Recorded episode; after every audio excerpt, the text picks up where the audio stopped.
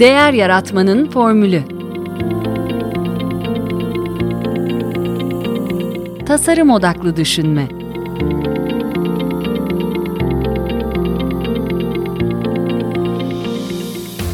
Merhaba, ben Mete Yurtsever, Değer Yaratmanın Formülü Podcast'inin ev sahibiyim.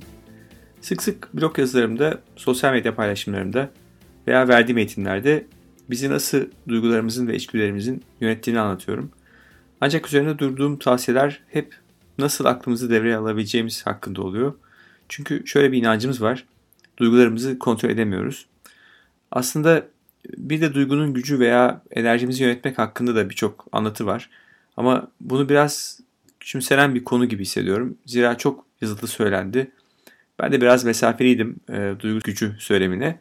Bu pseudoscience diye hicvediyorlar ya istersen yapamayacağın şey yoktur falan diye. E, ben bu konudaki en temel meselenin kişinin kendini bilmesi olduğunu inanıyorum. E, yani e, her neyi başarmayı istiyorsak yeterliliğin ve çalışmanın ön koşulu olduğunu inanıyorum. Sadece istemek yeterli olmaz diye düşünüyorum.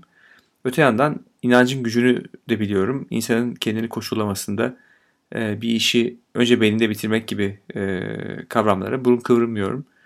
Ama bunun nasıl yapılacağı bence yeterince anlatılmıyor.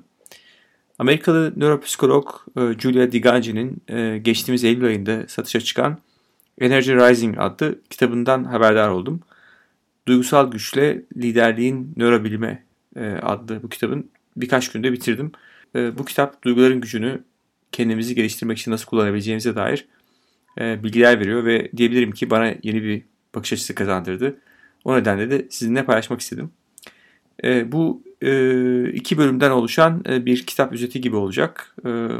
Bugün ilk bölümde kendimizi yönetmek ve geliştirmek, ikinci bölümde ise başkalarıyla olan ilişkilerimizi yönetmek ve geliştirmek hakkındaki notlarımı paylaşacağım.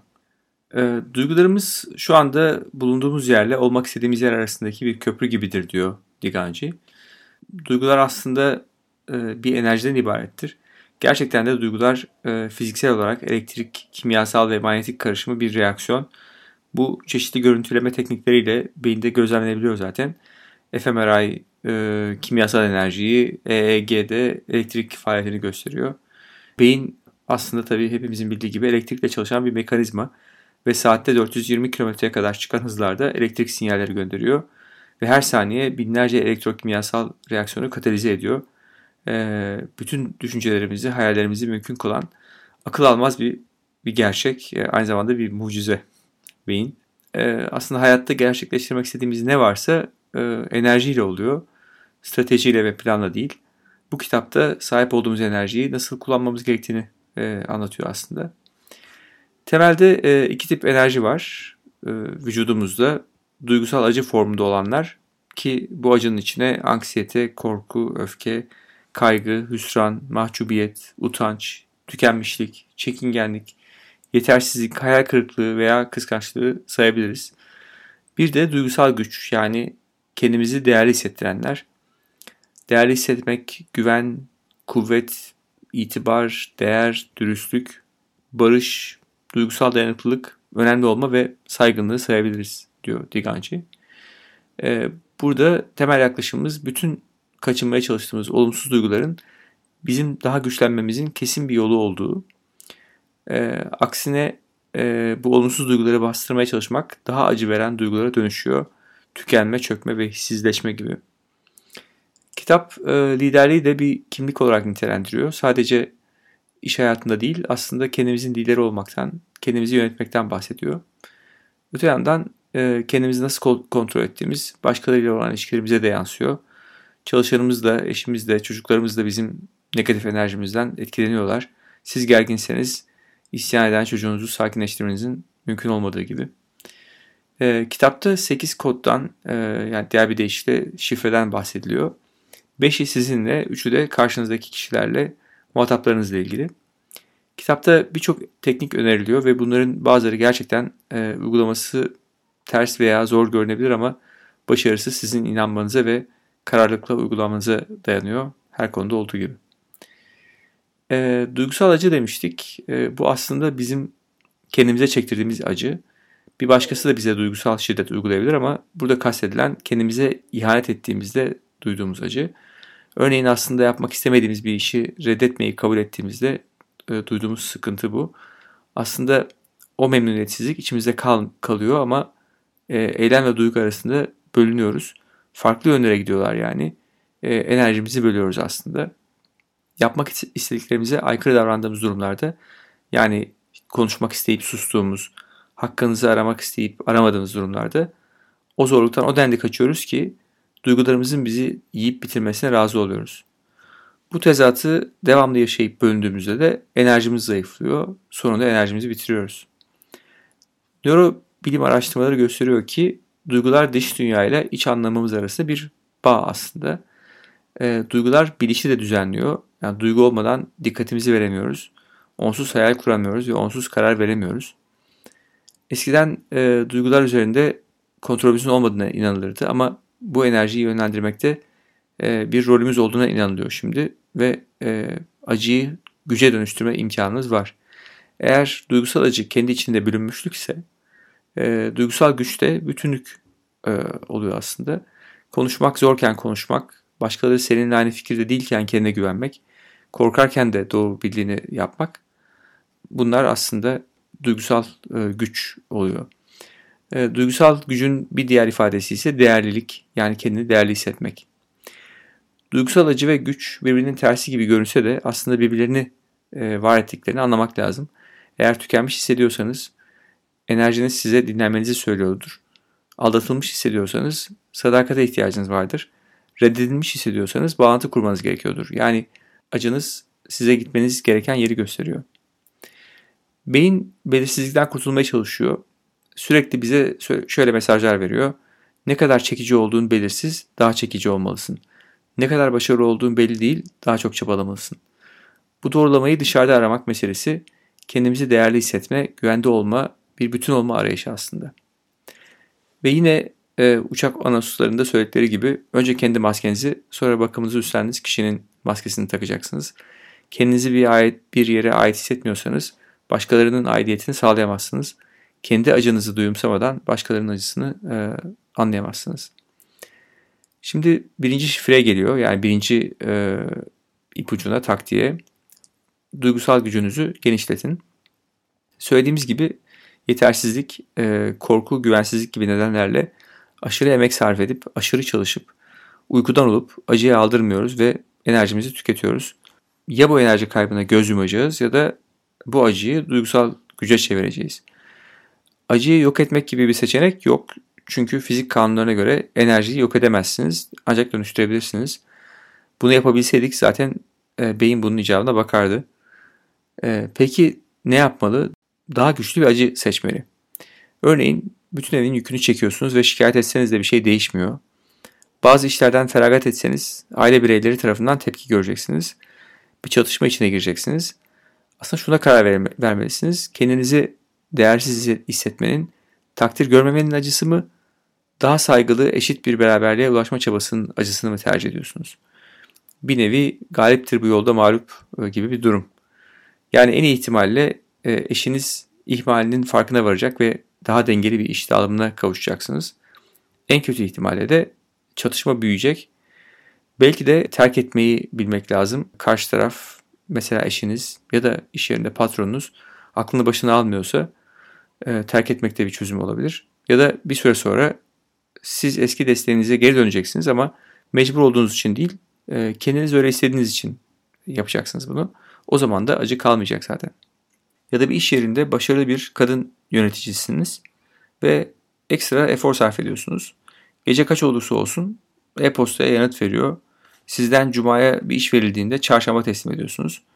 İşinizi gayet iyi yapsanız da bir gün bu eforun altında yatan nedenin insanları memnun etme çabanız olduğunu anlıyorsunuz. Yapmanız gereken kaçındığınız insanları memnun etmeme acısından daha büyük bir acıyı seçmek ve kendinize saygı duymak. İnsanın kendisine saygı duyması acı vermez ki demeyin. Bu kolay olsaydı bunu herkes yapardı. Zira bu başka insanların ne düşündüğüne bakmaksızın içindeki enerjiye güvenmenizi, kendinizi takdir etmenizi gerektirir ki bu da sosyal canlılar için pek kolay değildir. İnsanları mutlu etmeye çalışmanın acısını biliyorsunuz. Buna yapa geldiniz zaten. Özel hayatınızdan feragat ettiniz. Oğlunuzun maçını kaçırdınız. Eşinizle iş yüzünden kavga ettiniz vesaire. Şimdi bundan daha ağır bir bedel ödemeye hazır mısınız? Ne kadar belirsiz olsa da. O e-postaya anında cevap vermezseniz insanlar ne, ne düşünecek? Sizden yardım isteyen bir arkadaşınızı geri çevirirseniz ne tepki verecek? Belki yöneticileriniz işi artık saksaklamaya başladığınızı düşünecekler ve terfi almayı da kaçıracaksınız. Onlardan gelen sinyalleri de artık böyle okumaya başlayacaksınız. Selam bile vermedi, yüzüme gülmedi gibi. Ama inanın sinir sistemimiz 150 milyon yıllık bir evrimsel güce sahip. Aslında her şeyi kaldırabilirsiniz. Şimdi burada bir egzersiz öneriyor. Dört aşamalı. Diyor ki birinci aşamada daha güçlü bir acı seçin. Özgür hissetmek, kendimi rahatça ifade etmek veya güvende hissetmek gibi. Sonra ikinci aşamada en güçlü acınızı işleyin. Yani bu durumda başınıza gelecek en kötü katastrofik şey nedir? İşte işini kaybedebilirsin. Ama aslında yenisini bulabilirsiniz. Daha da trajik işte bulamazsın ve sokaklara düşersin. Ama bu da ne kadar olası ki zaten. Ee, üçüncü aşamada acılarınıza değer biçin. Bilindik acı ve daha güçlü acılar için olma ihtimalini 1 ile 10 arasında belirleyin. Yani işte işten atılma olasılığınız aslında kaç 10 üzerinden. Hangi acının gelişlemeniz için daha fazla enerji barındırdığını ayırt edin ve onu seçin diyor. Daha güçlü bir acı seçmekten başka diğer bir strateji de duygusal titremenin önüne geçmek. Hani spor salonunda bir ağırlık kaldırırken e, kolunuzun titremeye başlaması aslında güçlenmekte olduğunuzun bir kanıtıdır. E, ne kadar dayanırsanız o kadar çabuk alışırsınız. Burada da bir duygusal yük listesi çıkarın. Sizde duygusal titreme yaratan 5 durumu listeleyin. İşte örneğin hazırlıksız bir televizyon röportajı yapmak sizin için 10 derecesinde ise bir toplantıda notlara bakmadan soruları yanıtlamak işte 2 ise orta ayar bir güçlük seçin yani 5-6 gibi. Ee, sonra bu aktiviteyi titreme size acı vermeyinceye dek sürdürün. Yani spor salonuna bir kere giderek güçlenemezsiniz. Ee, buna alışma deniyor. Beyin karşılaştığı durumun ancak zamanla onun için tehlikeli olmadığını ikna oluyor. Aslında özümsememiz gereken duyguların beyninizin elektrik sinyalleri olduğunu bilmek bunun ötesinde bir şey değil, bir kader değil, değişmez değil. Hangi taktiği kullanırsak kullanalım, bunu kavrarsak duygularımızla yeni bir ilişki tarzı geliştirebiliriz ve size zarar veren değil, güçlendiren bir sinyale çevirebilirsiniz. İkinci şifre, e, kendi güç örüntünüzü oluşturun. Örüntüler çok önemli e, çünkü beyin böyle çalışıyor. O kadar çok uyaranla karşı karşıyayız ki sesler, renkler, işaretler, işte aldığımız haberler, yazılı görüntülü iletişimler bunları tek tek irdelememiz mümkün değil. O yüzden örüntüleri tanıyıp ona otomatik davranışlar geliştiriyoruz. Beyin bu konuda çok gelişmiş bir makine. Yaşamımızdaki olaylar hakkında değerlendirmemiz ve inançlarımızı da belirleyen deneyimlerimiz yani geliştirdiğimiz bu örüntüler. İnsanın kendi işinde çalışması zordur. Kendi işini yapması yani kendi girişimini yürütmesi zordur veya matematik korkutucudur gibi. Bu inançları değiştirmekte zorlandığımız nokta ise belli bir duruma odaklanmak. Ee, örneğin işte bir kontratı kazanmak, bir iş almak ya da bir sınavı geçmek gibi. Eğer bu inançları değiştirmezsek büyük ihtimalle bu kehanet kendini doğrulayacak. O yüzden bunlarla zaman ve duygu seviyesinde yaklaşmamız gerekiyor. Beynin birinci görevi hayatta kalmaksa hayatta kalmanın anahtarı da tanıdıklık. Yani bir yer size tanıdık geliyorsa demek ki daha önce öyle bir ortamda bulundunuz ve hayatta kaldınız. Tanıdıklık e, hayatta kalmak için iyi ama gelişmek ve büyümek için iyi değil. E, beyin de tanıklığı o durumu oluşturan olgular üzerinden değil, o durum karşısındaki hislerinizle ölçüyor. İlk defa girdiğiniz insanlarla dolu bir salonda hiçbir yeri ve kişiyi bilmeseniz de sizin için güvenli mi, konforlu mu e, bir yer olup olmadığını hemen anlarsınız. Bunu bazı gerçeklere ve verilere dayanarak yapmazsınız. Hislerinizdir önemli olan. Buradaki önerdiği egzersizde e, kendi e, yeni güç örüntünüzü oluşturmak. Yani ilk aşamada tasarlamak. Şu an sahip olduğunuz inançların yerine koyacağınız bir inanca ihtiyacınız var. Kendi işinizi yapmak size zor geliyor e, olabilir ama yine de size kendinizden başkasının yardım edemeyeceğini düşünüyorsanız muhtemelen kimseden yardım almayacak ve kendinizi başarısızlığa mahkum edeceksiniz. Bunun yerine her zaman bir işin bileninin bulunabileceğine dair inancı koyabilirsiniz. İkinci aşamada test ederek e, bu yeni inanç sizi eğer çözüme yaklaştırıyorsa demek ki doğru yoldasınız. Ve tekrarlamak, bunu ne kadar çok tekrar ederseniz yeni alışkanlık o kadar yerleşir ve eskisinin yerine geçer. beynimizin nöroplastisitesi yani değişebilirliği buna imkan veriyor. E, aslında e, üzerinizdeki hedef baskısını kaldırırsanız ve hayatın varmak istediğimiz bir yer değil bir yolculuk olduğunu farkına varırsanız neden orada değil de buradayım takılmazsanız bulunduğunuz yer ve zamanda barışık olup gelişiminize odaklanabilirsiniz. Bunun için zihniyetinizi yani örüntülerinizi veya inançlarınızı diyebiliriz gözden geçirmemiz şart. Üçüncü şifre duygusal enerjiyi işe koşmak. Duygularımız bizim ilk öğrendiğimiz dil, doğduğumuz andan itibaren isteklerimizi belli etme şeklimiz. Fiziksel olarak hissettiğimiz ilkel, kaba, müdanasız, sinirsel enerji patlamaları. Ee, çoğu zaman anlam veremiyoruz. Niye bir şaka bizi sinirlendiriyor? Bir e-posta moralimizi bozuyor. Çünkü acının kökenine indiğimizde bir utanma duygusuyla karşılaşıyoruz. Yazar burada da e, bir acı ağacı e, metaforu kullanıyor. Ağacın yaprakları olumsuz bir duygu uyandıran bireysel olaylara karşılık geliyor. Yaklaşan bir sunum teslimi tarihi ya da sosyal medyada bizi kıskandıran bir fotoğraf, e, birer yaprak. Burada da ilgimiz tek tek olaylarda, durumlarda ama acımızın kaynağı onlar değil. Hasta bir ağacı tek tek yapraklarıyla ilgilenerek düzeltemezsiniz. Gövde aslında olaylardan bağımsız ama tek bir enerji taşıyor, öfkeyi taşıyor. Bu hayal kırıklığı formunda da olabilir, iritasyonda, rahatsızlıkta. Ama öfkeyi de hedef alamazsınız çünkü o da korkudan kaynaklanıyor. Sahip olduğunuz, korumaya çalıştığınız bir şeyi kaybetme korkusundan. Birisi sizinle aynı fikirde değilse sinirleniyorsanız bunun altında muhtemelen beceriksiz görünmekten korkmanız yatıyordur. Ne konuştuğunu bilmeyen, akılsız biri gibi görünmek istemiyorsunuz. Çocuğunuz topluluk içinde terbiyesizlik yapıyorsa canınızın sıkılması onun tavırlarının sizi kötü göstereceğinden korkmanızdan aslında. Dolayısıyla korku kökte yer alıyor ama bu korku da bireysel olarak bu olaylardan kaynaklanmıyor. Genel olarak utanma o kadar güçlü bir enerji ki harekete geçmesi için utanma olayının gerçekleşmesine bile gerek olmuyor. Olasılığı yetiyor. Değersizlik, utanç, mahcubiyet, beceriksizlik, suçluluk ve çekingenlik gibi eş anlamları var. Utanma sizin sevgi, dikkat, takdir görme, güvence, dinlenme ve refah gibi kavramlara erişmenizi sağlayacak duygusal gücünüzü ve değerinizi darmadağın ediyor. Bunları elinize tutamadığınızda acılarla dolu bir hayatın içinde kendinizi buluyorsunuz. O yüzden beyin bunu tehlikeye atabilecek her şeye karşı tetikte bekliyor. Duygusal acı ve güç bir enerjinin ters kuvvetleriyken utanma en temel acı ise değerlilik gücün zirvesi.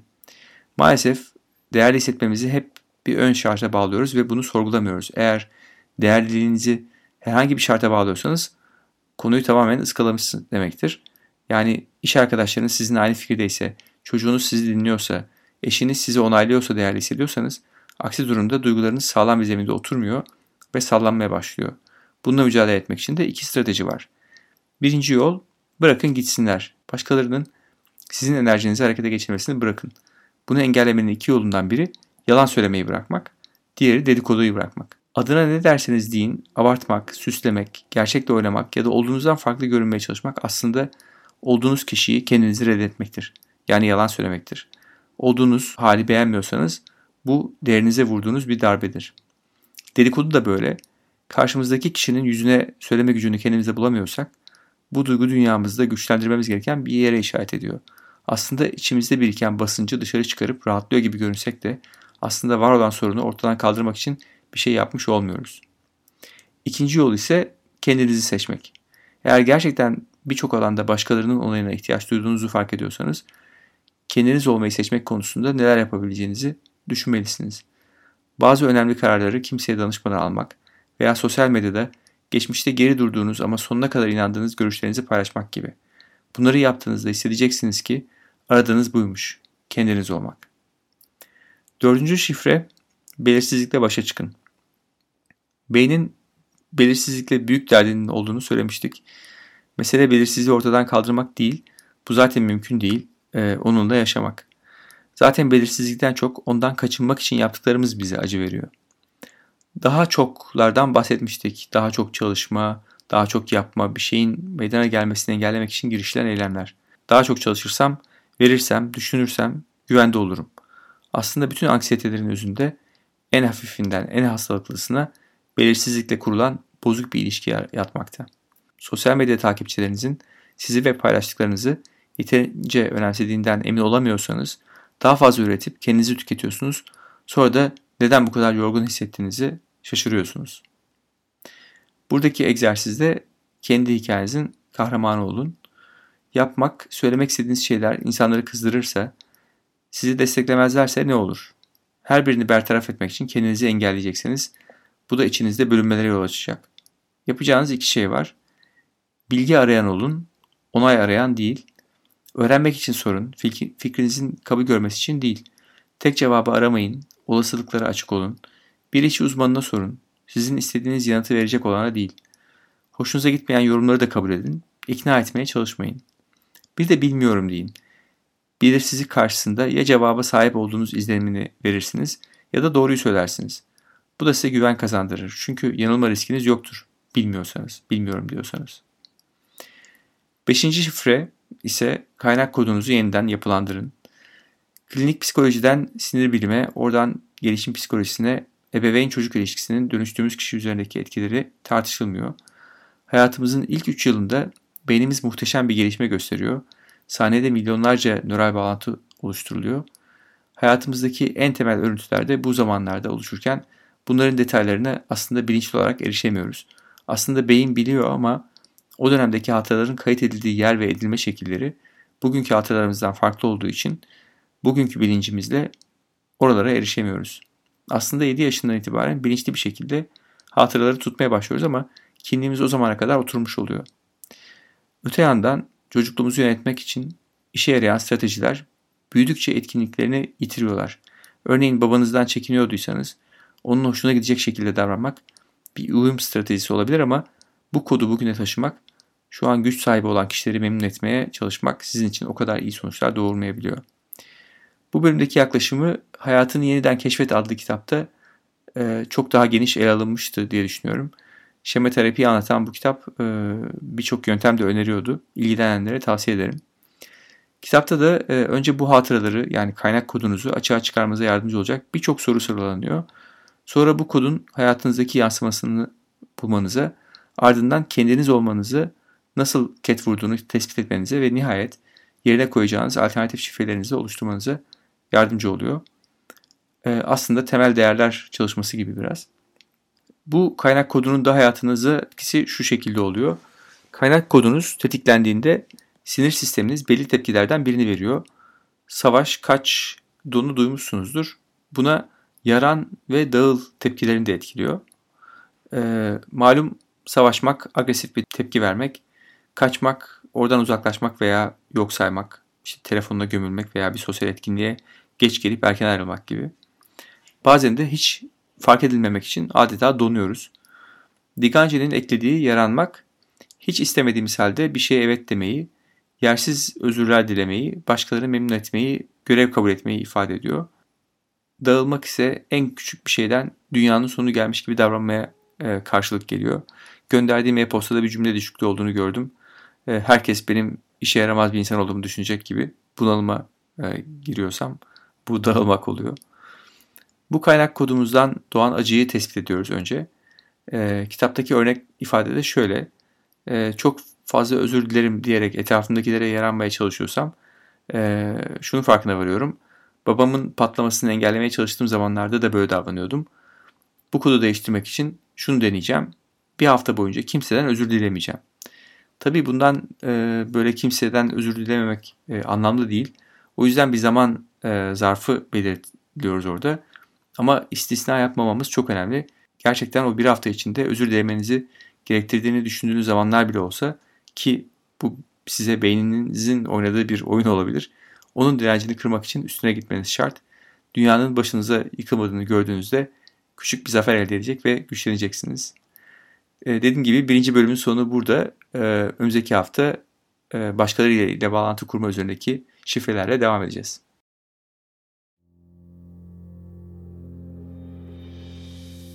Podcast'te değer yaratmanın çerçevesini oluşturan davranış bilimi, kişisel gelişim, girişimcilik, pazarlama ve inovasyon alanlarından yurt içinden ve yurt dışından bilim insanlarına, akademisyenlere, tasarımcılara, iş insanlarına, danışmanlara ve eğitmenlere değer yaratma formüllerini soruyorum. Amacım Türkiye'de değer yaratmaya çalışan kişilere konuklarımın deneyimlerinden ilham vermek. Hatta ilham vermenin ötesinde elimden geldiğince bu yolda kolaylaştırıcı olmak istiyorum. Bu amaçla kurduğum kitap ve sinema kulübüne, verimlilik ve üretkenlik alanındaki uygulamalar hakkında bilgi alışverişinde bulunduğumuz dijital akıl kulübüne katılabilirsiniz. Eğer kariyerinizde bir değişiklik ya da mevcut işinizde kendinizi geliştirmek istiyorsanız, farklı disiplinlerden kafa dengi, öğrenmeye açık insanların birbirlerinin gelişimine, üretimine destek, ortak olma taahhüdüyle bir araya geldiği derya toplumumuza katılabilirsiniz. Tüm bu topluluklar hakkında daha fazla bilgi almak ve kayıt olmak için açıklamalarda linkini bulacağınız Patreon sayfamı veya meteyurtsever.com'u ziyaret edebilirsiniz. İş yerinizde tasarım odaklı düşünme yaklaşımıyla problemlerinizi yeni bir bakış açısıyla çözmenizde size nasıl yardımcı olabileceğimi öğrenmek için ise info.meteyurtsever.com'a mesaj gönderebilirsiniz. Bu podcast'i beğendiyseniz lütfen arkadaşlarınızla paylaşmaktan, takip almaktan ve değerlendirme bırakmaktan üşenmeyin. Eleştiri, beğeni ve önerilerinizi bekliyorum ve şimdiden teşekkür ediyorum. Tekrar görüşünceye dek sağlıkla kalın, hoşçakalın.